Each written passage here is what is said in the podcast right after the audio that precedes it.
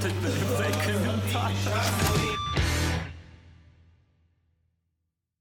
Добрий день, шановне панство. Я дуже радий вас бачити. І сподіваюся, що ви теж мене раді бачити. І ми повертаємося нарешті. Невеличка пауза була, але вуса шоу зараз і надалі будуть у вас на ваших екранах. Дякую вам, що ви з нами. Не забувайте поставити вподобайку. Ну, можете зараз поставити, можете в кінці відео поставити, тому що насправді я сподіваюся, що вам сподобається сьогоднішній мій гість. Це Саша Петрик. Добрий день. Добрий день.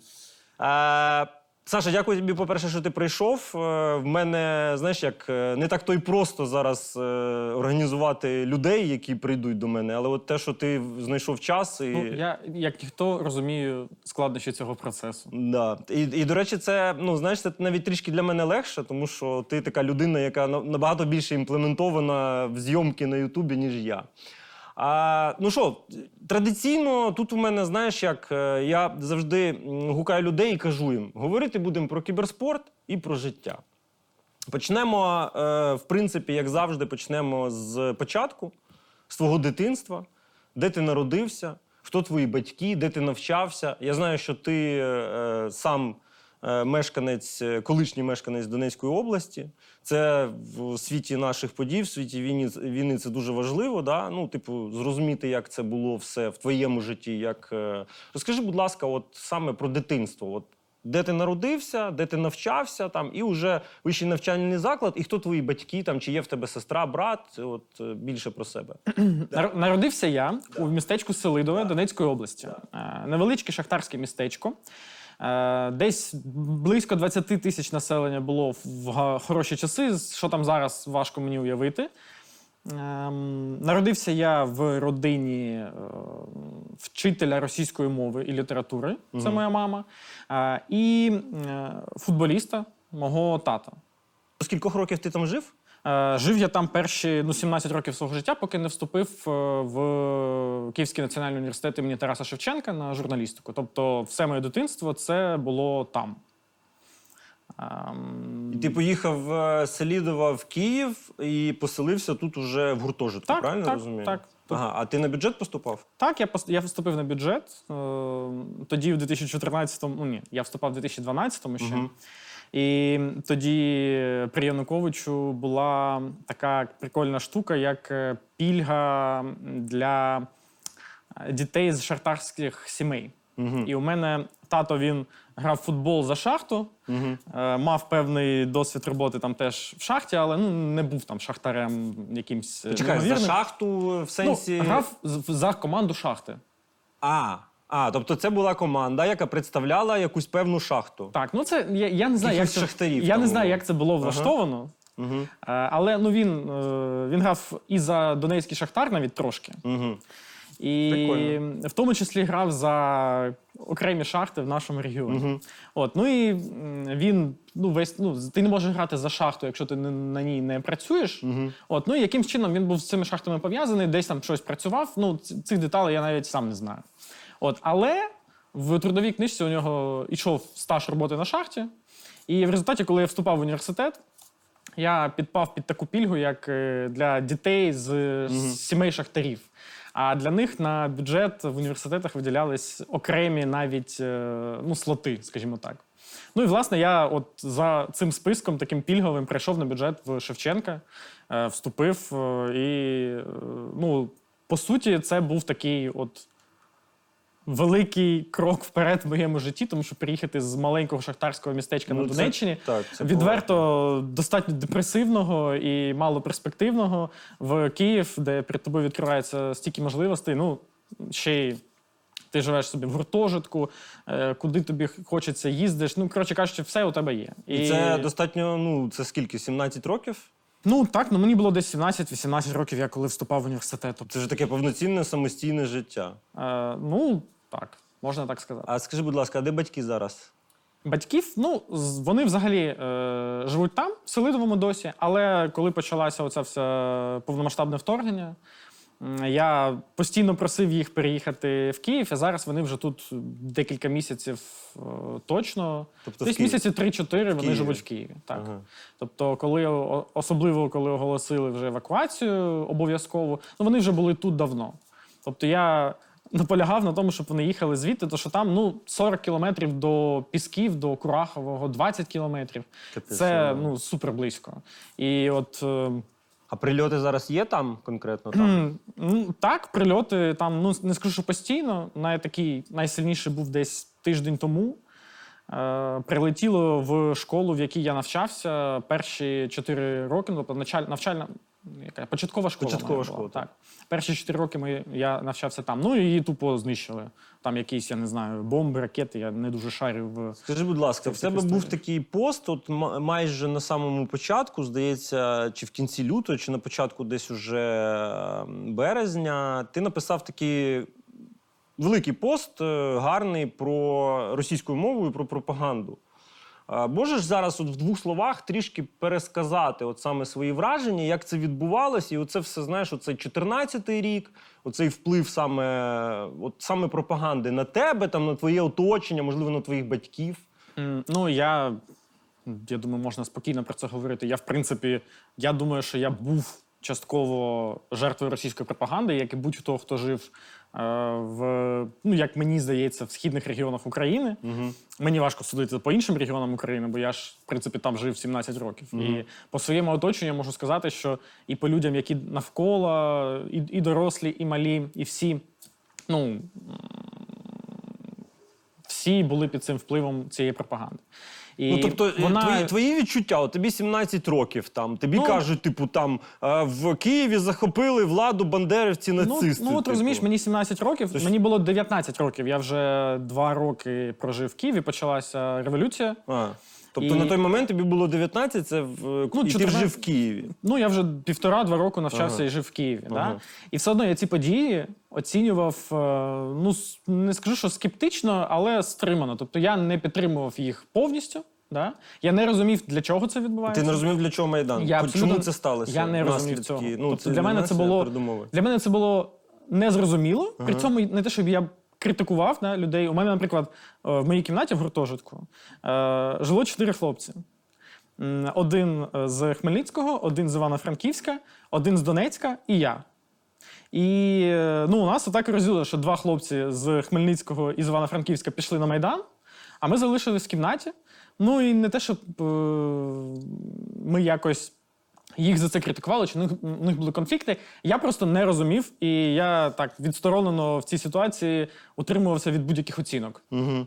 І на Майдан я пішов, ну, десь там вже під кінець, просто хоча б подивитися, що це таке. І це, я вважаю, і був вплив саме російської пропаганди, тому що вона затьмарювала в моїй голові ну, якусь оцінку подій, тобто вона шкодила в тому, щоб я правильно розумів, що відбувається. Можливо, слухай, я не дивись- отримував якоїсь інформації, знаєш, якою. Або, ну, або, знаєш, або вона створювала цей інформаційний баланс у мене в голові. Тобто вона і народжувала ці паралельні думки, паралельний спосіб оцінки ситуації. Тобто, наприклад, є проукраїнська позиція, є проросійська пропаганда, і коли в тебе в голові ти сприймаєш і ту, і іншу, ти якось підсвідомо ну, посідаєш якусь середню позицію чи щось. Ну, тобі все одно треба знайти якесь зерно істини, правильно? Ну, от Чи... я- ну як, ти ж журналіст, слухай, Я- це ж професійний поклик. Ти маєш. Слухай, ми, ми говоримо, коли мені 17-18 років Ну, було. так, я так. ще й близько не був. Ну, так. е, я, я, я був хлопчиною, який тільки вийшов з гетто і поселився в Києві. Розумієш? Ну, да, да. Тобто, це, це, це взагалі інший період мого життя. Да. І, м, е, і тоді моїм зерном істини і моїм моєю по суті позицією було щось посередині. Тобто я просто ну я трошки був розгублений, не розумів. Чи ті праві, чи ті праві, і ті кажуть якісь аргументи, і ті кажуть якісь аргументи. А хто з них правий, я ну не здатен був тоді оцінити. І власне в цьому я і бачу оцей е, вплив російської пропаганди, тому що оця насправді Сьогодні так однозначно, Оця да? все, оц, ну да, оце все сьогодні так однозначно, і оці всі аргументи, коли ну, які насправді можна до будь-чого придумати. Да? Тобто так. російська пропаганда нам зараз показує, що пояснити можна все. Тобто нема того, чого не можна пояснити. Я думаю, що коли Росія розпадеться, все одно російська пропаганда скаже, що це кльово, що нам всім так, буде так. краще від цього. Так, так. І ну, щоб не сталося, ядерна війна, вони скажуть, ну, типа, ми захищаємось. Ну, я ж кажу, що е, феномен пропаганди, щоб мені зрозуміти і якось перемогти його всередині себе, мені знадобився час. І при цьому ну, я не ну, я, я людина, яка по суті професійно займається інформацією. Ну, да? да. І, і по суті, пропаганда це теж ну, частина моєї професії. Так. І, власне, щоб в цьому, цьому розібратися, мені довелося, по-перше, жити в е, Києві, по-друге, мати шикарних людей навколо мене. І по-третє, мати ну, якусь, якийсь, якийсь мозок у себе в голові, і, в принципі, бути не дурною людиною, мати якийсь певний інтелект. Ну, так. І, ну, це, і це було непросто. Ти маєш бути здатний до аналізу, до критичного мислення. Так. А коли наступив момент, що ти от. Е... Ти ж прийняв якусь сторону, чи, чи був такий момент? Цей момент був. Цей момент був в, університеті е, на парі з історії України. Цікаво. Перша пара це ще перший курс був. Угу. Оце, оце був переломний момент. Ну, не до кінця переломний, але я зараз розумію, що насправді то був переломний момент. Угу. Я, на жаль, я не можу згадати прізвище лектора, е, так би я його сказав. Але е, ну, перша лекція, перший курс історія України, е, купа людей сидить. І е, перше, що зробив е, цей лектор, він звернувся до усіх людей е, зі східної України, зі, зі сходу України, вибачте. Мгм. І е, я вже навіть не пам'ятаю, що конкретно він там сказав, але е, в мені він оцей тумблер перемкнув про Бандеру, про Україну, е, про пропаганду. Коротше кажучи, він мене тоді переконав своїми аргументами, своєю логікою. І в той момент, в той момент хлопчик всередині мене, який, ну, по суті, з проросійською позицією був. Ну і я зараз це вже так можу оцінювати. Да?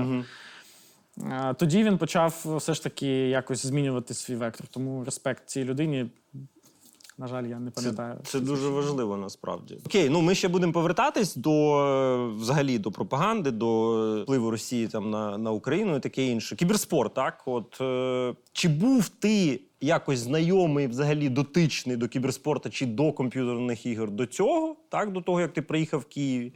І як в самому Києві в тебе відбулось знайомство з кіберспортом? От перші люди. Я знаю, що ти багато часу проводив в кіберзоні. Я сам е, можу сказати про себе, що в, е, я вийшов з, кіберзбо, з кіберзони. Там у нас це така, знаєш, як е, колискова е, кіберспортивного світу в Києві, і це дійсно таке місце культове, з якого пішло багато кібершпротів е, у світ. От як у тебе це відбувалось? Е, ну, вперше я навіть вперше на кіберспортивну подію якусь я поїхав ще в 2000... Вже який це був рік? Ну, мабуть, десь 11, 12, щось таке, в Донецьк, е, в Донецьку кіберспорт арену Угу. на фінали ЛКІ Україна. Я не знаю, може навіть і Ми, до речі, ми, скоріш за все, там навіть десь пересікались з тобою, тому що я теж їздив на ті фінали. Слухай, ну я тоді був ну, школярем. Ну, ти грав в команді. Та ні, ти що? Я просто як глядач поїхав. А, Е, цікаво. Я... І що?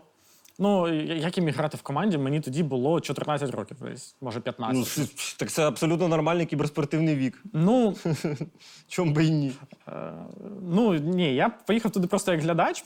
Причому я так погано пам'ятаю навіть ті часи, то я не можу згадати моменту, коли я знаю, почав слідкувати за кіберспортом. Мгм. Тобто я пам'ятаю, як ми з хлопцями грали в 1.6, там десь на якихось пабліках, і мали, ну не те, щоб ну, і не мали жодних успіхів, просто грали по фану, нам було прикольно. І в якийсь момент я поїхав е, дивитися турніри. В принципі, я не пам'ятаю конкретно навіть, як це було. Якось отак от свідомо прям слідкувати за кіберспортом. Я вже почав ну, реально в Києві.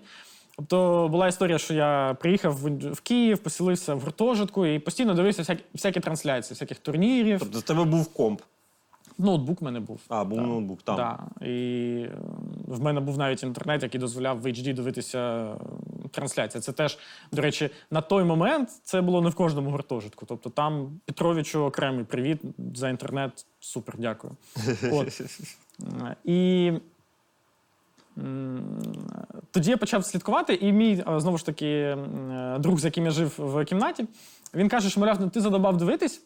Е, типа, ти, який, ти якийсь задрот, ти там ну, від, від, від, ну, переставай вже дивитись, або починай працювати в цьому напрямку. Ага. Е, ну і я такий, хм, реально, я ж приїхав на журналіста вчитись, і мені дуже подобається дивитися кіберспорт. І я слідкую там за всіма турнірами. Ну і в принципі, і він тоді мені навіть сказав, що, мовляв, е, піди і напиши щось на Game Insight. А я тоді я ще не знав взагалі, що це за сайт. Тобто я вперше від, від свого друга, який взагалі не з. Ну він так трошки знайомий був з кіберспортом, да? але не супер там фанат якийсь. Він сказав, типу, ну піди напиши щось- на Game Insight. Ну і власне я тоді відкрив для себе цей сайт. До цього я просто там дивився якісь трансляції. Угу. А тут я відкрив сайт, почав дивитись новини, там якісь щось читати і більше, більше дізнаватись про всю цю історію. І потім написав на пошту Олегу ПРБ, який тоді був головним редактором на Game Insight, е, скинув йому е, свою статтю про, здається, Копенгаген Геймс 2012, щось таке. Угу. Таку величезну статтю, де я там про кожну команду, там, ну, коротше кажучи. Перша проба мого пера, але йому сподобалось, він опублікував, каже, давай пиши ще. І отак, от потроху-потроху я м, Ну, і, почав запропону- публікувати. і свої запропонували статті. тобі роботу. Ну, це, Заплатили, не заплатили. Це, це, це важко було назвати роботою. Я, ну, мені здається, мені не платили за перші статті, мені було просто по, по фану, і, і, і я їх відправляв, публікував. А згодом вже, коли ну, побачили, що я там щось вмію, що я щось е, можу написати, що я більш-менш. Е, В темі і більш-менш професіонал, хоч трошки вмію, е, то мені вже да, мене вже покликали на роботу. Я вже і там і Олег Перебет перейшов на якусь іншу посаду, здається, в Наві чи там кудись. Ну, він після, да, після гей А, пішов працювати в Наві. От, е, а я по суті його замінив. Ну, а грав ти в кіберзоні грав? Ну, в А- це, чи це було ти, це плюс-мінус один той самий період? Ну я не те, що ну професійно я ніколи не грав.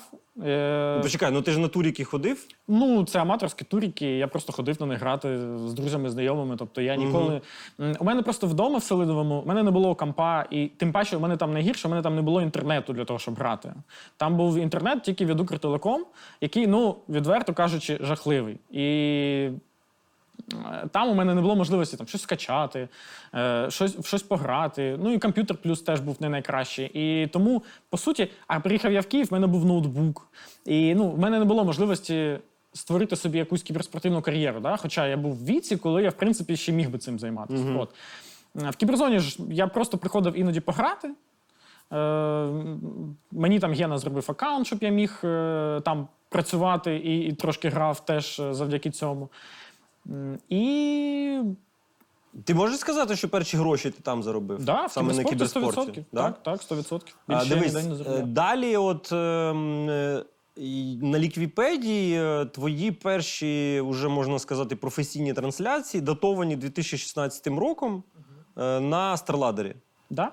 Е, Як от розкажи, як ти потрапив на Старладер, і це чи це вже уже була для тебе повноцінна робота? Чи взяли тебе в штат, чи ти працював просто так само, як парт-тайм, то, то тобі там просто за якусь певну, ну як за кейси платили. Тобто ти ось відпрацював на туріку, отримав гроші. Як от е, з Старладером було? в тебе?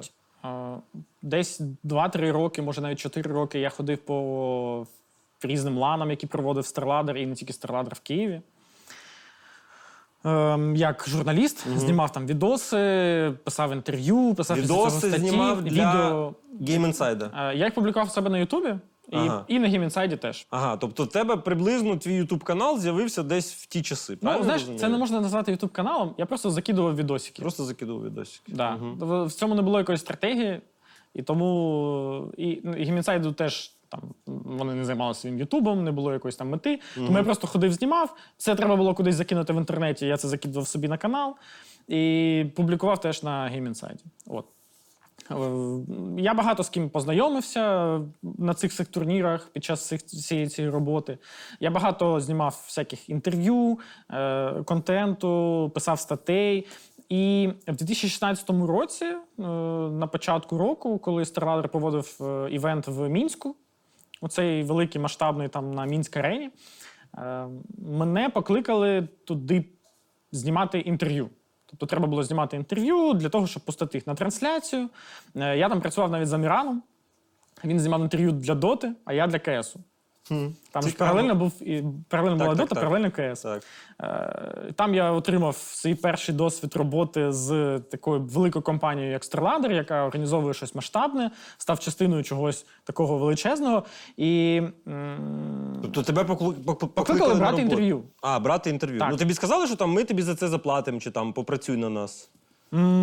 Чи це було складно все? Ну так, просто може бути нюанс. Е, слухай, ну мені платили за те, щоб я туди поїхав, звичайно. Мені платили добові. Е, мені. Слухай, ну я не пам'ятаю, щоб мені платили якийсь гонорар за цю роботу. Може було, може ні. Чесно, угу. не пам'ятаю. Але якщо і було, то ну, небагато. І для мене це тоді взагалі не мало жодного значення. Тобто для мене поїхати е, в Мінськ, е, на, е, попрацювати на StarLadder, зняти там якесь інтер...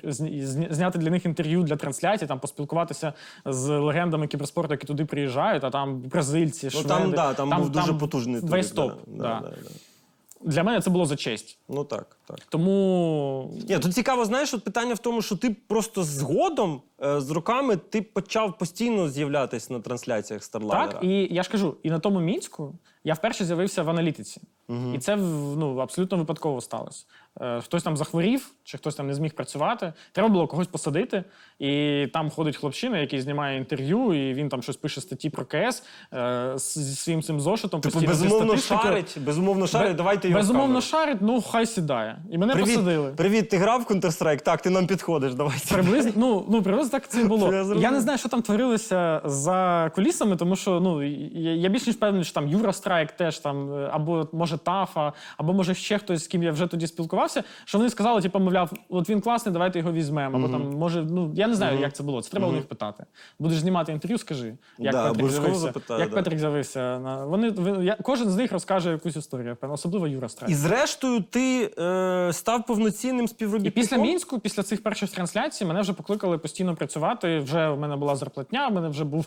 Я не пам'ятаю, чи був якийсь контракт, але ну, типу, в мене була зарплатня, мені її платили, і я пр- працював вже на StarLadder з того моменту, от після І десь, я думаю, приблизно в цей, в цей момент ти зрозумів, що кіберспорт це може бути такі для тебе постійна робота, так? Постійний заробіток. Е, ну я вже, мабуть, з часів геймінсайду це вже теж зрозумів. То, що я А це ж виходить, що ти вже десь мав закінчувати університет, правильно? на- на- В ці роки? М, Так, це я бакалаврат закінчував. І, Ага. до речі, щоб поїхати в Мінськ, я м, е, три з чотирьох іспитів е, пропустив е, на сесії. І, що, ти потім ну, розпетляв, все було добре. І для того, щоб е, ну, вилетіти, достатньо було не здати два іспити з чотирьох. А я три пропустив. Тобто, по суті, я, я мав би вилітати на четвертому курсі через те, що поїхав в Мінськ. Але ну, дякувати е, всім викладачам. Вони, я, я, я до кожного підійшов, і вони з розумінням поставилися до цього. І я там знайшов якось варіант там, в якусь іншу дату прийти скласти. І, коротше кажучи, цьому плані все було окей. Ну, у мене виш шикарний в тому плані, що завжди на зустріч ідуть е, до студентів, тому що розуміють, що журналістиці важко навчити е, в корпусі університету, Ну що да, це да. робота, яка Практика. потребує практики. Так, так. І тому, коли я прийшов, ну звичайно, це було не по правилам, звичайно, так було неправильно, але всі викладачі розуміли, що Це, що супер. круто, це що дуже круто. важливо, коли знаєш, коли твій наставник, коли твій викладач, там вчитель, коли він може бути гнучким, так і може бути таким виступити в ролі не те, що батьків, але таких людей, які війдуть в твоє положення. А скажи, будь ласка, от е, в період, е, ну от 14 рік, да, з 14 там зараз по 22-й, Е, Твоє ставлення до росіян, Росії, взагалі, от все, що відбувалося, от в тому сенсі цікаво, як ти відчував на той момент, так ти казав, там був майдан, е, була якась там зміна в твоїй свідомості. Але от е, ну, просто взагалом, от яке твоє було ставлення до цього всього, і чи ти усвідомлював на той момент, ну там, от наскільки це погано, те, що відбувається, те, що там у нас анексували там Донецьку, Луганську область, те, що там віджали Крим. От було якесь е, таке, знаєш, от. Е, Відчуття свідомого громадянина, чи, чи це просто, ну, типу, окей, там якось так, типу, ну, живемо, там, да, є, є якісь десь там щось відбувається, якась возня. От твоє ставлення на ну, той момент. На момент 14-16 року, коли були найактивніші там бойові дії, і коли з Кримом все це сталося, ем, ну я абсолютно не розумів, що відбувається, е, не цікавився новинами, е, не цікавився політичними процесами. І е, мені навіть трошки за це соромно зараз. Тому що я розумію, оцінюю, що ну, варто було б бути трошки більш свідомим вже тоді. Ем, а потім, от після десь 15-16 року, ну вже так е, з'явилося якесь відчуття ну, замороженості конфлікту, е, відчуття, що все, типу, якось там вирішується і стабілізувалося. І тому, в принципі, тут теж якихось там особливих думок про це у мене в голові і не було. Ну, до 24 лютого. Я зрозумів. Е, Дивись, е, таке питання. Була у нас така премія cyber.sports.ru. І перед початком війни, буквально там, здається, в лютому, е, вони звертались до мене, запитували, чи як я ставлюсь до того, щоб моє обличчя було на бордах в Москві. Ну, я на той момент сказав, що погано, тому що, ну, по-перше, вже якби йшло до того, що там війська на кордоні, там і таке інше. І в принципі, там моя завжди позиція була, да, там я зараз мені, знаєш, особливо ці е, днями там із е, зими і з весни постійно вилазить. Я тоді активно писав в Фейсбуці. І в мене вилазить нагадування про мою позицію, моє ставлення до цього всього. Да, там, до Путіна, до Крима, до Донбаса і таке інше. Ну і для мене це було принципове питання. Одразу сказав, що ні. Це при тому, що я там працював і на Рухаб, так і там коментував і Кубок Росії, там е, всякі були зашквари. От е, питання до тебе е, на той момент, коли ну. До тебе звернулись правильно і сказали там, чувак, ти там будеш в номінації. Типу, і що саме цікаве, е, що ті люди, е, які з'явились на бордах, зрештою і стали переможцями в номінації. Тобто, коли до мене звернулись і запитали, чи, е, чи хочу я бути на борді, я сказав, що ні. Потім якось так вийшло, що, Що ти не виграв? переміг Костя Ленін. І Костя Ленін, зрештою, був на борді. Тобто така ситуація, що знаєш, ті люди, які з'явились на бордах. Саме на бордах перед уже номінацією, вони зрештою перемогли. Тобто я можу зробити Це такий точно? Е, Я можу зробити, да, це абсолютно точно. Біт, Олсіор, е, ти і е, там ще якийсь е, Костя Ленін. Да. Тобто я можу такий зробити вислід, але це, це, це не про мене питання. Питання до тебе. От як ти на той момент це відчував, як ти ставився, і чи не було в тебе такого, типу, Москва, типу, борт, ну, типу, окей. Там. Ну, на той момент ні. На той момент нічого в мене в голові такого не, не виникло якоїсь думки, що це щось погане. І я навіть про це спілкувався з людьми в своєму оточенні, і, в принципі, всі були приблизно такої самої думки. Тому. Ну, Типу, зрештою, ну, з часом, безумовно, ти вже зрозумів, що це ну було. зараз, за, зараз я б хотів, щоб моє обличчя було на борді в Москві з підписом Слава Україні. Русні пизда. Да, щось таке. Тобто, ну. Я, я навіть зараз не бачу в цьому якоїсь там, не знаю, зради чи чогось поганого. Навпаки, Ні, тут цікаво твоє ставлення. я ну, в цьому я не бачу якоїсь там великої е, проблеми, а тоді е, і тим паче не бачу. Угу. Тобто, Гаразд. да. ну, єдине, що зараз я б, мабуть, не хотів би бути обличчям премії пов'язаної там, не знаю, з СНГ. Ну, да, да, Цим, да, да, Це так. Але ну, так, в принципі, ну. Як, як, якщо у вас є бажання мою фотографію розмістити на білборді в Москві, я даю добро, будь ласка. Тільки текст треба заапрувити. М, Ну, бажано так. Ну, ти ж, ти ж, е, блін, о, типу, щось типу там слава Україні. Ні, ну, Окей. Добре, ну це таке. Мені просто цікаво, тому що, ну, типу, цікаво. От, я ж кажу, для мене це була принципова поясни, що історія. поганого ти бачиш в цьому. Мені цікаво просто. Поганого? Так. Ну, як, як тобі Чому ти сказати? відмовив? Е, чому я відмовився? Та я не хотів, щоб моє обличчя. Я українець, і для мене це достатньо принципова позиція бути українцем і, ем, скажімо так, ем, я сам по собі. Е, Достатньо націоналіст, націоналістичних поглядів, скажімо так. І це було завжди так. При тому, що я взагалі там в родині, ну я завжди був російськомовним. Моє оточення було російськомовним, і при і е, принципово я перейшов на українську мову і почав виховувати і говорити з дітьми так, так е, з десь приблизно там з 2012 року, десь приблизно так. Там була така у нас історія. А партія регіонів почала форсити мовний закон. І типу, що має бути російська мова як е, друга державна, чи щось таке, що там. ти- Ну, коротше, була дуже багато спекуляцій на цю тему. А плюс е, партія регіонів е, вони були достатньо проросійських поглядів. І це ж там з історія з Чорноморським флотом, те, що Яник підписав контракт там на 25 років розміщення Чорноморського флоту.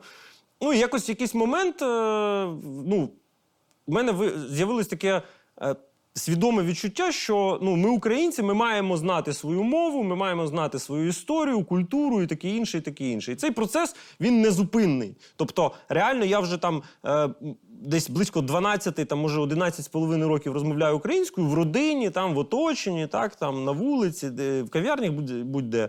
І для мене це принципово. І коли. Е, Плюс, оця ж не те, що істерія, ну це нагнітання, те, що там навчання, що російська армія. Я розумів, що е, держава Росія вона достатньо їбанута для того, щоб е, зробити повноцінне вторгнення, організувати повноцінну війну. І було таке перечуття, що ну це добром не закінчиться, тому що все одно так чи інакше за ці всі роки гинули наші військові. Так чи інакше, у нас від, е, віджали частину території. Там так чи інакше, це там постійні оці історії, там знаєш, там про нацистів, бандерівців. Ну, в мене не було, в мене не було хорошого позитивного ставлення. Так, я працював, я їздив в Москву, так там я теж заробляв гроші. Там, да? Але я приїжджав додому і годував свою родину да, за ці гроші, і там виховував дітей в дусі патріотизму. Тобто ви маєте бути знати, що таке Україна, там її історію, розмовляти українською мовою. І, типу, росіяни для нас це ну, типу, вороги. І я якось навіть не задумався. Ну, типу, ну Ну, ні. для тебе це якось контрінтуїтивно, да? Ну, типу, да, це для мене настільки. Е, ну, це неприродньо, щоб я. Е, при тому я розумів, що окрім мене будуть ще інші українці, і мені було, типу, якби. Е, На той момент, типу, я не те, що засуджував, але мені було трішки незрозуміло. Я, я хотів навіть запитати, чи я запитував у Жені Золотарьова, а Валера Біт взагалі в курсі, що його обличчя там висить на борді, як він до цього ставиться. Ну, от е, мені було це неприємно, я не хотів, і я не хотів, щоб взагалі моє обличчя висіло на вулицях Москви. Я потім, коли це побачив, ну я ж кажу, я, це було неприємно. З іншого боку, бач, це зайвий раз е, перед початком вторгнення показало, що в Україні ну, типу, найкращі представники кіберспорту. Це взагалі цього навіть не обговорюється. Я тобі пояснюю, Україна є колиско... е, колисковою кіберспорту, і в нас дуже багато видатних людей. І це вже показала, ну, це показала історія, час і. Ну, може, ти знаєш, може, не дивлячись на моє негативне ставлення, можливо, це і добре, що так було. Да? Що українці були там на. Тому що це така нетипова історія. Чи багато українців на бордах в Москві, в принципі, Ну, я ж кажу, що це дискусійне питання. Дискусійне, і, так, так, безумовно. От напишіть в коментарях вашу думку. От, До що речі, що да, думаєте з цікаво, цього дякую, приводу? дякую. От я думав, знаєш, що, що б е, таке попросити наших глядачів. Ну, це щоб хороша вони- дискусія може бути. Чи це ок, Так, чи це не ок. звісно, так, звісно. Е, початок війни. Коли сталося, де ти був, твоє відчуття, що ти робив, і перші, от, твої перший імпульс. Е, Ну, ми були в Києві, в себе в квартирі, все як завжди. Посеред ночі прокинулись від е, шуму гаму і новин. Всі почали дзвонити. Почалася така трошки, ну, не те, що паніка. Ну, і- ну, ми злякались. Я думаю, що тут ну, було це відчуття, воно у багатьох Природнє, людей. так. Да, і це природнє. Тобто, це було щось новеньке. Я, е, хоч і з Донбасу, але я не застав да, якихось е, військових дій. Тобто я поїхав з Донбасу на, за два роки до цього. От, е, але Діана, моя дівчина, вона теж звідти, і вона застала всі прелісті окупації російської, тому ем, навіть для неї це було стрьомно. І що ви робили? Ну, в першу чергу, ми з усіма рідними зідзвонилися, поспілкувалися. Е, Через декілька днів ми виїхали на захід. Не одразу. Ну, одразу просто ми не змогли зібратися, тобто ми не були готові до цього. У нас не було машини, тобто у нас питання транспорту. У нас одна машина там на 10 людей, яким треба виїхати. да, І це просто нереально, плюс речі. Е, І тому це питання треба було вирішувати. І тому через декілька днів ми поїхали з Києва на захід України. Там побули декілька місяців. Спочатку у Львові, потім в Карпати поїхали, і десь в травні повернулись в Київ назад. А що, ну, от, психологічний стан ти можеш свій описати? Як, як ти себе почував? Ну, це була така Розгубленість? прострація, мабуть, таке слово. Е, я все тримав під контролем, тобто в мене не було паніки. Ну ти ж розумів, що твоє життя от прямо зараз е, сильно Було, змінилось? було, було трошки стрьомно. Я розумів, що це серйозні зміни. Що це... я, я насправді я не очікував, що буде атака на Київ саме. Я був впевнений, що якщо почнеться якась двіжуха, то десь там в районі Донбасу. М, Тому Київ для мене був насправді е, несподіванкою. Ну, але ми, ну, я так більш-менш е, зорієнтувався в ситуації. Ми подумали, оцінили все, слідкували там за всіма новинами, повідомленнями. І намагалися якомога більш адекватно і правильно вчинити, щоб е, всім було безпечно і всі могли комфортно виїхати. Або ні, всі виїхали, в принципі, з Києва. Петрик із ЗСУ. Чи було бажання, був такий стан на фронт, от не знаю там. Ну, періодично в мене з'являлись думки, да? Але е, насправді так, щоб серйозно, ні. То я не військова людина, я ніколи не, не був там ані в армії, ані на військовій кафедрі. Е, В мене абсолютно нуль досвіду і нуль бажання, в принципі, е, брати зброю до рук і іти воювати. Да? Тому і, і плюс я розумію, що де, де я набагато корисніший буду. Угу. Набагато корисніше я буду в медіасфері, в, в благодійній сфері, там, збирати якісь гроші, От ви- когось і так далі. Виходячи з цього, як ти прийшов до того, що е, ну, ти відмовився від російської російсь, російськомовної, передусім, напевно, да, аудиторії, і ти ж усвідомлював, що дуже сильно впадуть е, перегляди, і ти ж, напевно, усвідомлював, що монетизація теж е, скоротиться сильно. Так, так. Ну, це абсолютно логічно. Рішення Почекай, про... ні, це логічно для тебе. Є багато людей, які досі цього не зробили і навіть не, не збираються робити. Ем, От ні, твої- я, я про те, що логічно, що впадуть перегляди, впадуть е, гроші, і, і все це впаде. Але якщо подивитись далі і не оцінювати перспективу одного місяця і двох місяців, а подивитись, наприклад, перспективу двох років. Угу. Е, ну, ті події, які сталися, вони ну, безумовно на багато років вперед. Як би не закінчилася ця війна, вона постав, ну, ці події поставили величезну таку стіну між Україною і Росією, е, сформували неприязнь і. Ну і, коротше кажучи, неприязнь один до одного. Так? І в плані контенту це теж безумовно аналогічна ситуація буде. І тому Е, Якщо дивитись в перспективі трошки далі, то я просто собі не уявляю, як я в цій атмосфері хейту неприязні буду працювати і творити. Тому що відоси на YouTube це теж творчість, це теж вимагає Ну, Так, натхнення, так, так, вимагає переважно позитивного фідбеку. Тобто, я, ну, мені важко уявити людей, які творять на YouTube під негативний фідбек людей. Ну, типу, це я, я не розумію, як на цьому можна е, на дистанції щось робити. Тобто, в будь-якому випадку ти очікуєш якоїсь позитивної реакції від людей, і вона тебе підпитує. І ну, я розумію, що я буду або зображати, що типу, все окей, і, і тоді буду, по суті, зраджувати сам, сам себе і брехати сам собі. Що, що, що теж ніколи не було моєю філософією. Я завжди у своїх відосах ну, намагаюся бути максимально природнім. Ну, максимально природнім, таким, таким який, який я є, може трошки більш емоційним, ніж я є, але все одно переважно передавати ту емоцію, яка реально в мені сидить, а не якийсь образ створювати і відігравати його кожен раз, коли вмикається камера. І, і я розумів, що ну окей, я можу, ну може місяць, ну може два місяці, ну може навіть рік. Я можу робити далі контент російською, і в мене не впадуть перегляди, і я буду робити вигляд, що все окей. Але потім, що потім? Ну потім буде просто прірва всередині душі. Не знаю, які будуть наслідки е, для навіть репутації про це, про це, якщо подумати. Ну і просто, ну, ну я, я би просто не зміг так робити. І то в цей момент питання переглядів, питання грошей, воно відійшло на другий план, тому що я розумію, що найважливіше те, що буде попереду. І я впевнений, що попереду, в тому числі і в плані монетизації, буде все краще, і в плані переглядів буде все краще. Ем, Тому що українським брендам, наприклад, їм мало цікаві українці, які роблять контент російською мовою, тому що вони роблять його виходить для росіян.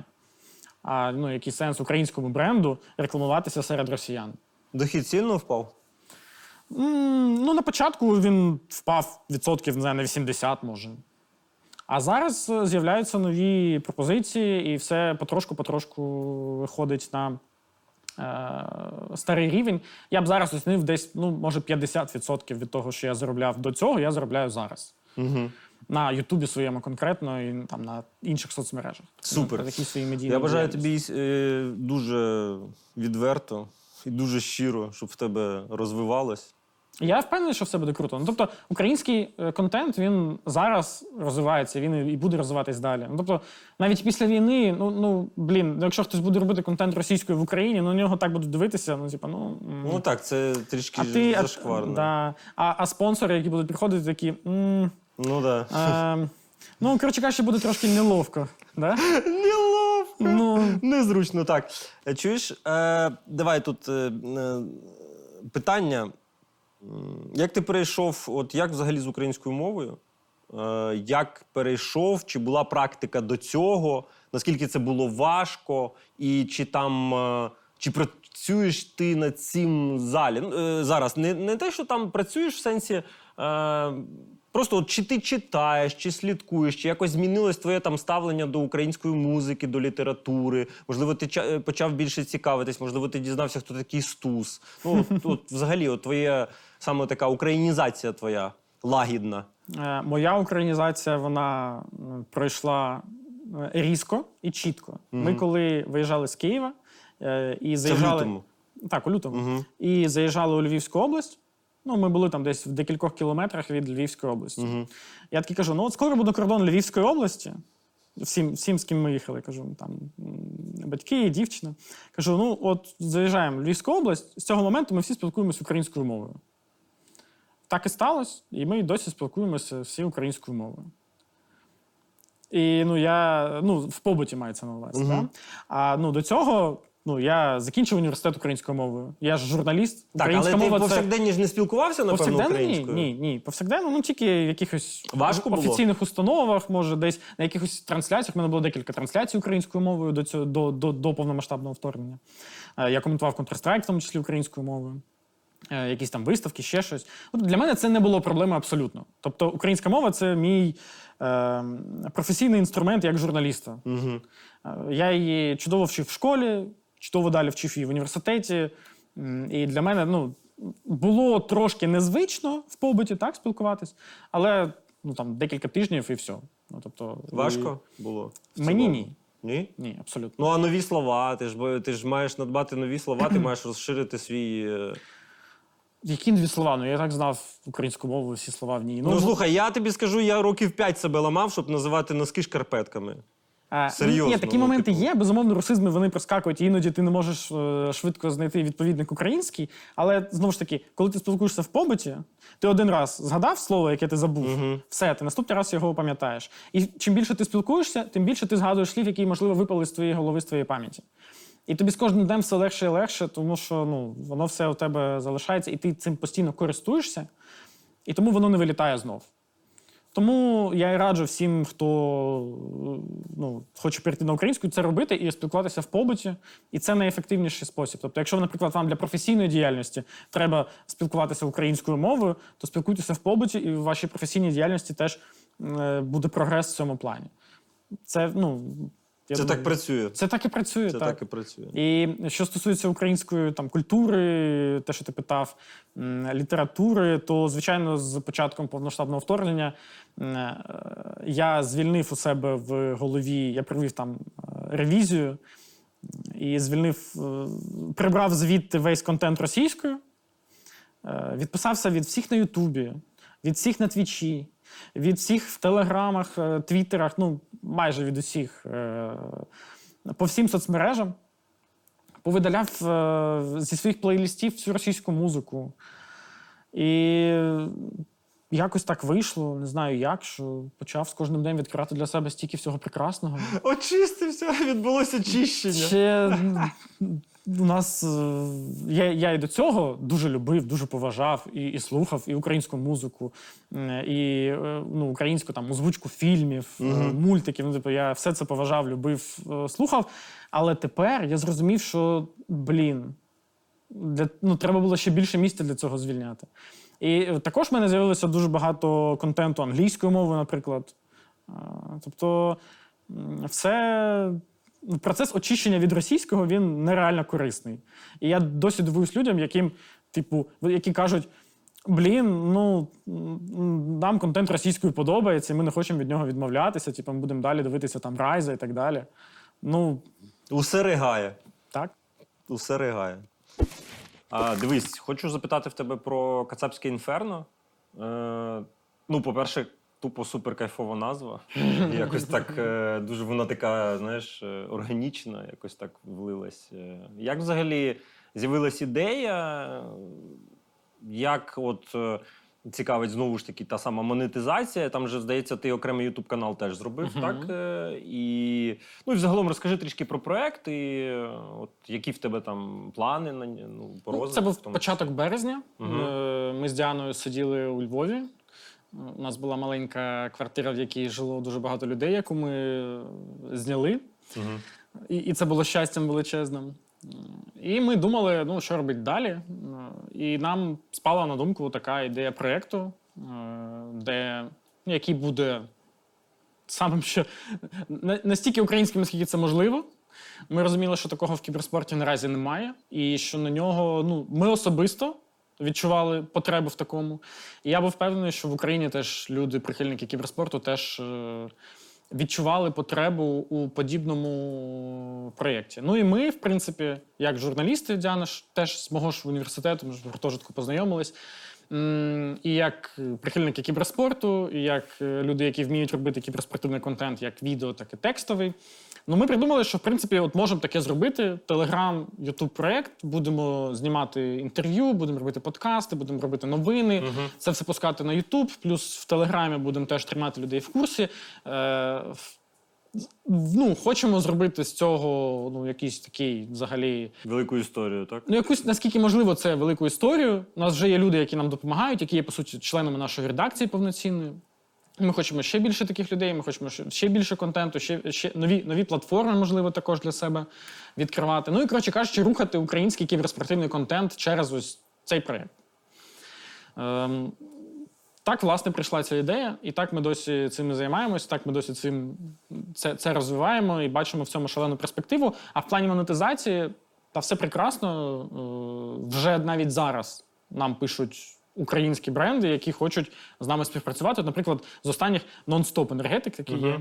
Я бачу, Вони- так, вони достатньо активно у нас. Вони активно зайшли в українських стрімерів і також написали нам. угу. І, ну, і це прекрасно, і це дозволяє Супер. нам м, оплачувати роботу тих самих е, членів редакції, які до цього працювали просто як волонтери. Зараз можемо давати їм якісь бонуси з цієї реклами. Ми можемо шукати нових людей. Ми можемо це все ці, ці гроші інвестувати в розвиток і робити ще більш крутий проєкт. Власне, і я впевнений, що якщо зараз у нас іде війна і у нас є спонсори, то коли війна закінчиться, то буде ну я, я очікую взагалі якийсь ренесанс і, і розквіт, і коротше кажучи, що все буде тільки Так воно і буде. А сильно змінився підхід до фішок. до фішок моїх на Ютубі. Так. Та ні, ну просто вони зараз е, я їх менше став робити, тому що я сам став якось менше слідкувати за КСом. Як мінімум, перші місяці повномасштабного вторгнення, ну я взагалі ну, ну, не- не до КСу було. Ну, не до кесу, які так, там фішки, ну кому просто, воно просто треба. реально, нудило, да. так. І м, підхід, в принципі, у мене не змінився. Все те саме. Да, все те саме, просто трошки Е, менше е, періодичність. Розкажи, будь ласка, про Діану. От, е, як довго ви разом? Е, Ти вже сказав, що ви познайомились в гуртожитку. Так, вже більше шести років. Більше шести років. Ви не одружені? Ще ні. Ще ні. Ну, в цьому немає потреби, я сам не одружений. Але вже живу з е, дружиною 15 років, двоє дітей маю. А е, коли діти? Ну, колись будуть. Колись будуть. Ну, поки, не плануємо, так в найближчому. Ну, коли ну зараз. Ти війна. сам ще дитина. Ну Ні? мені здається, що я подорослішав з моменту початку повномасштабного вторгнення, так років на 5 мінімум. Ну про Діану трішки розкажи. От, е, Ну що, Діана, прекрасна людина, моя улюблена дівчина. Е, я так розумію, вона твій є основним твоїм е, таким і натхненням, і партнером, і Ну, ми з нею команда. Ми з нею команда. Команда. Ми з нею працюємо і на Кацапській інферно, і вона мені допомагала до повномасштабного вторгнення. і Зараз теж допомагає з моїм конкретним ютуб каналом. І е, ну, вона моя любов, вона моє щастя, вона моя, моя муза і моє натхнення. Мгм. І познайомились ми з нею в гуртожитку. Вона на декілька курсів молодше мене- за мене була. Мгм. Е, Там ми якось е, пересіклися, познайомились, е, пішло, поїхало. Ну і в принципі, така у нас історія. Ну і досі ми разом. Зрозуміло. Ну це дуже добре. Я Да. як то, вам бажаю многі літа, гарних діточок. Підпишіться на Діану в інстаграмі, будь ласка. Обов'язково підпишіться на Діану в інстаграмі. І нам треба тоді залишити, виходить, посилання, правильно? В описі. Відео. Ну, якщо залишити, буде прекрасно. Ну, ми зробимо, звісно. Слухай, ну е, ми то я то вже теж маю е, історію роботи з Діаною, в тому числі і Ну. інтерв'ю давав, і те саме. Так що Ну, я ж кажу, вона е, теж професіонал, бо вона теж професійний журналіст, і вона робила багато роботи теж на початку, особливо вторгнення по, ну, по Ютубу. І там можна знайти дуже прикольні відоси, де вона м, за допомогою технології OSINT, коротше кажучи, моніторила російські соцмережі всіх гравців, е, якихось там діячів, знаходила там зашквари, і там дуже багато є цікавого. Там, наприклад, про те, що родичі Форестера, там е, ВДВшники в 20-му поколінні. Ну, тобто такі факти, які можна знайти через open, е, через відкриті якісь соцмережі, коротше, через open source. ну, це хороша така робота, якісна Це, і це, великий це, об'єм. це нереально, це складна робота. І е, їй подобається це робити, але це така робота, яка потребує дуже великої кількості часу, щоб інвестувати. Ну так. От, ну і плюс Діана дуже любить робо, ну, робити креативний контент, розважальний контент. Наприклад, у мене на Ютубі до вторгнення були розважальні рубрики: КСГО екзамен, е, хто хоче Dragon Lore, е, вгадали, вгадували, як я не пам'ятаю вже навіть, як вона називається, там де ми вгадували по звуку. Е, Зброю. Хто так? це сказав? Ні, А, не зброю, а, а кіберспортсменів, гравців. Да, да, да. Хто, хто це сказав? От. І це все вона робила, по суті. Тобто вона готувала, вона. Це великий об'єм, так. Вона розроблювала цей концепт, вона займалася мон- монтажем в тому числі. І ну, вона професіонал своєї справи. Е, улюблена тема ком'юніті. Що робити з Наві? Е, як, е, ну, я знаю, ви ж довго з Льохою працювали з хаосом разом. І як взагалі е, вони, там, люди з команди, може, з оточення, з організації ставляться до а, такого, ну, не хейту, ну відвертої такої з твого боку критики. І що взагалі, от, на твою думку, робити з Наві? Як бути? Ну, наскільки я розумію, наскільки я з ними спілкуюсь, вони ну, за великим рахунком підтримують мою критику. Угу. Просто не можуть зараз нічого зробити з цим. Ну, типу, практично. Так. І ну, вони А що от на вони, твою- вони, дивись, розумієш, вони можуть зробити все як треба, да? Але просто ну, не хочуть, я так розумію, втрачати, Втрачати в результаті. е, там, гроші, втрачати робочі місця людей. Ну, коротше, те, що казав Льоша Хаус е, вже мільйон разів. Що, типу, якщо ми відмовимося від цих росіян, то типу, Наві буде. Ну, ну, Гаплик. ну ти був би в команді. Ти б е, зайняв би радикальну позицію, ти б вирізав би. Е, ну, мабуть, так. Ну, Це тобі так здається, да? Типу, А я, але я не можу. Ну так. ти не я, можеш, тому що я ти не можу себе поставити на їхнє місце. Да. Я не маю всієї повноти інформації. Тобто, ну, наприклад, ну зараз е, ну, я продовжую засуджувати Наві. Тобто, те, що вони роблять, це жахливо. І про це треба говорити, і це в цьому немає сенсу мовчати. І це, до речі, знаєш, одна з причин, чому кіберспорт е, е, росіян не банять. Тому що вони дивляться, ось українці грають з росіянами, і все. І, І вони... навіть, навіть не можуть пушити бан росіян, тому що вони запушать бан самих себе. І тому, поки вони не позбавляться від цих росіян, нічого, нічого не буде. Тож у нас реально зараз там буде інтернешнл, буде а, мейджор е, по КСу, і тупо куча команд в яких грають українці з росіянами. Як ти ставишся взагалі до ну, от е, твоє ставлення? Це до теж жахливо. Ну, якщо... Українців, які грають. Ну, от дивись, там візьмемо. Давай не будемо брати там Вандерфула, який грає в спірітах, але візьмемо другий приклад спірітів по доті, які виграли інтернешнл. Ятору, у якого взагалі будинок в Бучі там рознесли. Я не знаю, ну а він давав якісь інтерв'ю, якось Ну, пояснював ніби цю ні, ситуацію. ніби ні. Ну, поклич, спитай, тому що ну я ну я не розумію, як це можливо взагалі. Ну, як можна досі жити в російському не знаю, інформ, інформпросторі, мати Це ж перед війною, коли тімейтів, вони друзів. виграли інтернешнл, вони ж були в Росії, в Москві були. Була Їх ж зустріч Ну, з їх Шой- Путін вітав з перемогою. Так, Шойгу там е, цьому е, Торонто Токіо тиснув руку, там Ну, цього я не бачу. Це точно інфo? Перевірена інформація? да? відео є. А, окей, все. Я просто не бачу. Шойгу тисне руку Торонто Просто Токіо. я яку не бачив е, особисто, я завжди піддаю суду. Ну, це піздець просто. Інстинкт. Це просто піздець. От е, ну я з тобою абсолютно згоден. Ну тобто, коли я бачу, що українець грає е, в команді з росіянами, я Окей, вважаю... а давай візьмемо такий, е, такий кейс. Да? Зараз е, активно форситься те, що типу росіянам там їм Шенген забороняють, в принципі, забороняють ви.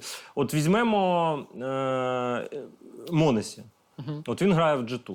Так. От е, постійно, ну мені це теж постійно закидують, мов, типу, ухо, ти там е, кажеш всіх росіян забанити, всіх росіян заборонити. От візьмемо з Монесі. От як на твою думку, що робити? Взагалі, що робити е, для того, щоб легалізувати, скажімо, цей кіберспорт? Що вони мають робити? От що конкретно з Монесі робити? Е, Що робити з Монесі? Е, Все дуже просто. Я не думаю, що якогось там одного росіянина в європейській команді. е, Варто випилювати. Ну, не те, що варто випилювати. Якому 16 років. Е, Ну, типу, да. До Монесі, ну йому реально, йому все, все, все ще 16 років. Тим не менш, я не хочу бачити прапор його країни на турнірі. Прапор точно не хочеться бачити. Якщо він хоче далі грати в кіберспорт, то нехай цей прапор змінює. І все. Ну, типу, але цього не буде. Це утопія. Ну, тобто, кіберспорт не влаштований таким чином, щоб забанити Так, росіян. так, не влаштовано. І тому ми маємо жити в якомусь реальному світі і розуміти, як воно реально буде. А реально, ну, він може просто переїхати кудись в Європу, е, уникнути магілізації, е, уникнути проблем з Шенгеном, отримати там якийсь е, вид на жительство в Сербії. І засудити війну. Да, навіть це не обов'язково. Ну, ніхто не вимагає ні від Cloud9, ні від Монесі, ні від Декстера, ні від кого не вимагають засуджувати війну. Ну окей, а для легалізації їхнього, тобто, типу, для того, щоб вони могли далі грати, ну що вони мають робити? Е, так їм, ну, їм ніхто не завадить грати. А хто їм завадить грати? Те, що Шенген в них не буде віз, Ну, от ти б буде... що зробив би? От ти був би там власник е, всія кіберспорту. Якби я був власник всієї кіберспорту, я б не пустив жодної людини, яка представляє російський прапор, на турніри. Над білорусами теж би Тобто, подумав типу, дуже сильно. тобто, типу, ви будете грати тільки в тому випадку, якщо ви будете грати без прапора Так? і з публічною позицією, чи не обов'язково? Ну, типу, чи Ну, і- враховуючи обставини, що там вас можуть посадити на пляшку, значить ви тоді можете З публічної мовчки... позиції. Мені байдуже, хто кого посадить на пляшку. Ну, ти ж розумієш, що вони цього не роблять, в тому числі, наприклад, той самий Монесі, тому що е, прийдуть до його батьків умовно і Це там. мене не, не, не бентежить Мгм. абсолютно. Я зрозумів. Е, Окей. Це його, А- його проблеми абсолютно. Ну просто кіберспорт у нас влаштований таким чином, що цього не буде. Все Ну, одно. так, Ми так. можемо роз- роздумувати якби я був властелином кіберспорту, що б я робив. Але по факту буде так, що вони будуть і далі грати, і це буде типу окей, е, якось обійдуть е, обмеження, зареєструються як казахстанці якісь або ще щось. Армянці. Армяні, і, і все буде далі існувати. І ми нічого з цим не зробимо, тому що єдині, хто може щось з цим зробити, це Na'Vi і Simple. Поки Na'Vi і Simple нічого не роблять, Мовчки Це- виходить на сцену і. це буде продовжуватися. Ну, да, да. І все. Тому така ситуація, жаль. і за це, в принципі, от ми повернулись до Наві. Саме за це я Наві найбільше за все і засуджую. За те, що вони не здатні до кінця пропушити про українську позицію через те, що в них росіяни в складі. Все. Абсолютно вірно. Це ну, бумеранг, який. Який Льоша Хаус поки не зміг розрулити, і я сподіваюся, що все ж таки вони якось це розрулять. А поки що, ну. Е, друзі, знайомі в Росії, безумовно, є в тебе. так, звичайно, як же ж. Е, як спілкування відбувається?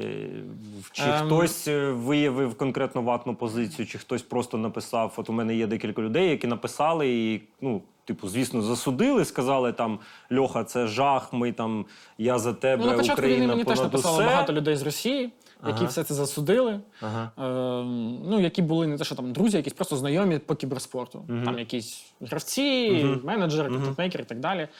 Е, Бо всі були налякані і написали слова підтримки, мовляв, типу там тримайтеся і так далі. Да?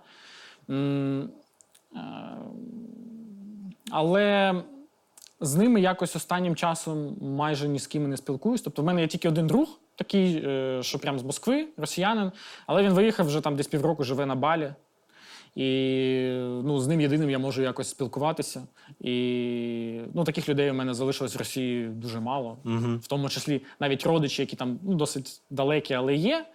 З ними майже немає спілкування абсолютно. І я його не шукаю, в принципі. І вони, я так розумію, теж. І так само люди з кіберспорту, ну вони ж тим паче е, там читають не знаю, мої там твіттери, телеграми, е, заголовки і так далі. Е, тому вони теж якось не поспішають зі мною спілкуватися. Мабуть, ображені чи ще щось. Ну, не знаю. Моя, Ну, моя аналітика. Не факт, але моя аналітика. А, А, ну є росіяни, які живуть в Україні, там той самий Слем, Макроха, ну які українці більше, Ну, ніж так, росіяни. так, ну, з ними, типу, все нормально. Тобто нема такого, що я бачу російський паспорт і все, типу, все, не спілкуйся зі мною. Е, по умовчанню не спілкуйся зі мною, але якщо людина щось зробила нормально, то поспілкуйся. Е, Я у своїх колег запитую думку про себе. Цікаво. Давай ти будеш відвертим і скажеш е, мій недолік і Думка там, про і тебе? мій плюс. Да. Ну, Слухай, типу, ну там, я не можу слухати твоє коментування довго. довго. Типу, я, ну да. а я, чому? Ем, воно занадто емоційне для мене. Тобто для я перевантажуюсь. То, якщо я типу, слухаю, ва- важко грузно, да? типу, коли типу, занадто багато емоцій Ага. і, просто втомлюєшся. просто втомлюєш. Да. Окей, а плюс є якийсь? Е, ну, плюс, безумовно, коли є якийсь матч, Ага. якийсь феноменальний.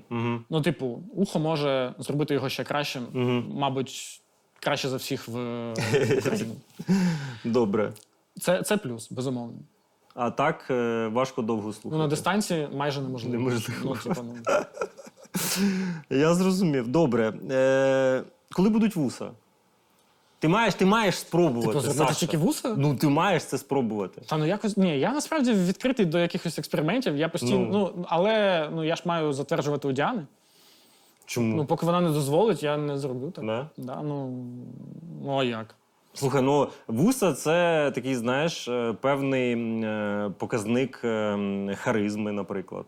Це крінжово, я згоден. Це питань нема. Ну, що слухай, вуса ну- це крінжово. Але ж ну слухай, ти маєш спробувати. Та я, та я обов'язково спробую. У мене є бажання стати лисим повністю. А, цікаво. Але Діана не дозволяє. Чу- Що ти? Що ти я не зрозумів? Я не можу ігнорувати її думку. Ні, не можеш. ти, Ну, мо- ти з нею маєш радитись, Так. але ж ну ти ж, якщо ти хочеш, вона ж має підтримувати те, що ти Слухай, хочеш. ну я багато чого хочу, правильно? Ну, є речі, які.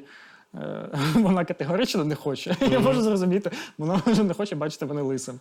Е, з вусами, ну, в мене не було якогось такого бажання, знаєш, саме, саме вуса. Там. Але я думаю, колись е, я зроблю. Гаразд. Я Е, в цілому відкритий до експериментів над Скажи мені, чого ти більш за все боїшся? Боюсь зараз. Ну, взагалі, да, от є якісь же страхи, не знаю, щось таке. Це цікаве питання. Мабуть, більше за все зараз я боюся, що прилетить ракета в мій рідний дім. От в квартиру, в якій я виріс. Було нещодавно супер близько, десь метрів 300. Саме ти боїшся, що твій дім зникне як. Тобто- е, Ну, там же ж купа, там, тебе? купа, там купа спогадів, Ага, там всякі фотки, ага. ну там рідний диванчик. Буде неприємно. Яка. Е, ну, це, в принципі, одне питання з іншого виходить. Е, коли закінчиться війна? От що, що ти зробиш? Війна безумовно, безумовно закінчиться нашою перемогою. От є якась, може, мрія, може, якесь таке побажання. Коли закінчиться війна, дуже хочу ну, поїхати кудись відпочити на море. Ага. Я, так, в принципі, ну, ще якоїсь мрії немає. Найбільша мрія це просто, щоб цей день настав. Щоб почалося е, нормальне життя, як воно було до цього. В принципі, все. Дякую тобі. Е, давай наостанок побажання для глядачів, якесь щось таке від себе, знаєш, від душі. От Ну, саме. шановні, е, куди мені? На цю камеру скажу. вподобайку поставте прямо зараз на це відео. Я знаю вам лінки та- і так далі, і тому подібне. Будь Ні, ласка. не ліньки, їм не ліньки. У нас найкращі глядачі. Про що ти? Якщо- Вони і коментар напишуть. Якщо ви ви вже- напишете коментар, Якщо ви, правда? вже, якщо ви вже поставили, вам повага величезна. Але якщо вам лінки, будь ласка, не лініться, поставте. Це дуже важливо. Кожна ваша вподобайка це такий камінчик в розвиток українського контенту. І це круто, що ухо його робить у себе на Ютубі і буде робити його ще й в майбутньому. Так. Тому і підписатись не забудьте. Все буде прекрасно, все буде чудово. У нас найкращі збройні сили України, у нас найкращий народ. Е, Перемога од- ну, рано чи пізно вона настане. Я впевнений, що вона буде беззаперечна, тому що ну і не буде такої якоїсь, типу, незрозуміло, це перемога чи ні. Я думаю, що ми точно зрозуміємо, що це перемога. У мене така є віра. І дякую вам дуже, що подивилися це інтерв'ю. Сподіваюся, вам було цікаво. Це буде Україна. Дякую вам, шановні друзі. Пишіть обов'язково коментарі. Напишіть взагалі, як вам ваше враження. Дякую тобі, Сашко, за те, що прийшов. А, Це боляче. було цікаво і це було змістовно. Ну в тебе такого немає, бачиш? Ну так це, це зброя така. Це така зброя нормальна. Коротше, дякую вам, дякую тобі. Е, Привіт, Діані. І я бажаю тобі е, розвитку. Обов'язково. Ти насправді така, ну напевно, одна з найбільших таких рушійних сил е, в кіберспорті україномовному. Дуже я хотів запитати, забув, але питати вже не буду. Просто хочу тобі подякувати за твої аукціони, за те, як ти збираєш гроші. Я впевнений, що ну це неможливо просто переоцінити. Це дуже велика мені е, моя подяка тобі, і я думаю, що люди, для яких ти збираєш гроші, Да. теж е, Приєднуйтесь у мене в телеграмі до майбутніх, там ще їх дуже багато буде. Да, ми обов'язково кинемо посилання на телеграм Петрика, де він збирає регулярно. І я теж раджу, раджу вам долучитись до аукціонів. Сам туди теж закидував копійку. Копієчка до копієчки. Ми обов'язково переможемо. На все добре. Дякую за перегляди. Пока-пока. Е, І ну, з 2014 року там все стало окей. Я комусь зараз дам в пачку.